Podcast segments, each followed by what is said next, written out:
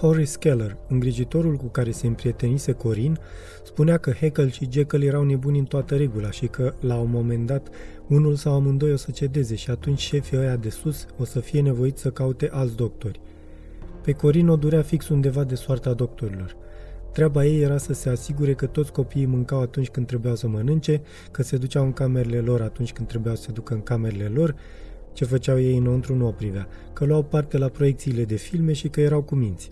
Când nu erau, îi punea la punct, împărțind cu generozitate palme în dreapta și în stânga. Legumele sunt cam agitate în seara asta, spuse șarpele Jake. Ia ascultați-i, să aveți bastoanele pregătite pentru masa de la ora 8, bine? Așa sunt seara, zise Phil. Eu nu... Alo! Ce dracu? Simți și Corin.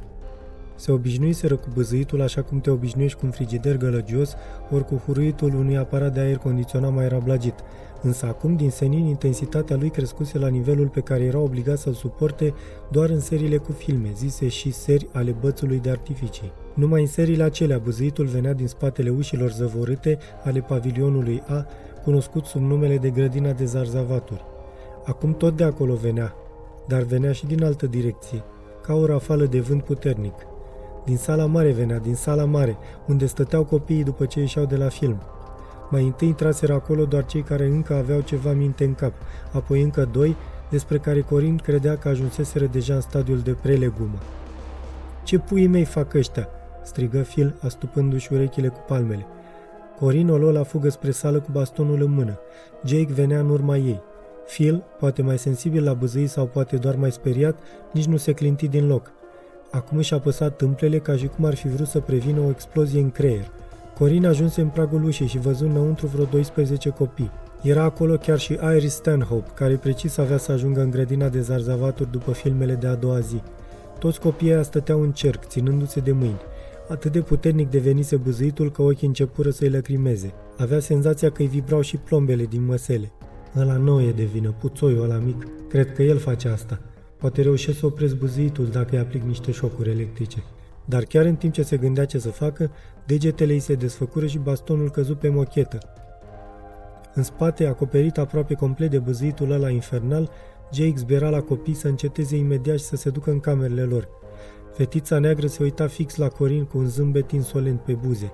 O să-ți dau eu o scatoalcă de n-ai să mai rânjești în viața ta, domnșoară. Se enervă Corin și ridică mâna. Fetița neagră făcu un semn din cap. Haide, pleznește-mă! I se alătură o altă voce. Pleznește! Apoi toate. Pleznește! Pleznește! Pleznește! Și Corin Rosen începu să se pălmuiască singură. Mai întâi cu dreapta, apoi cu stânga, apoi alternativ, mai tare și mai tare, din ce în ce mai tare, dându-și seama că i s-au înfierbântat obrajii, dându-și seama că i ard obrajii, însă conștientizarea aceasta era vagă și parcă aparținea altcuiva, pentru că acum bâzâitul nu mai era deloc bâzâit, ci un boom uriaș și asurzitor al feedback-ului intern. Se prăbuși în genunchi, în timp ce Jake trecu repede pe lângă ea. Încetați imediat, căcați cu ochi ce sunt! I se ridicară brusc mâinile și se auzi un pârâit electric când se lovi cu bastonul chiar între ochi. Se cutremură puternic, își crăcănă picioarele, apoi și le strânse la loc, exact ca într-o mișcare de funky dance. Ochii ieșiseră aproape cu totul din orbite, căscă larg gura și își vârâ în ea bastonul cu șocuri electrice. Pârâitul fu mai înnăbușit acum, dar rezultatele erau vizibile. I se umflă gâtul ca o bășică. Din nări ieși o lumină albastră, după care căzu pe burtă, își îndesă în gură până la mâner bastonul subțire și apăsă spasmodic cu degetul pe trăgaci. A fost un fragment din cartea Institutul de Stephen King, la editura Nemira. Lectura George Hari Popescu.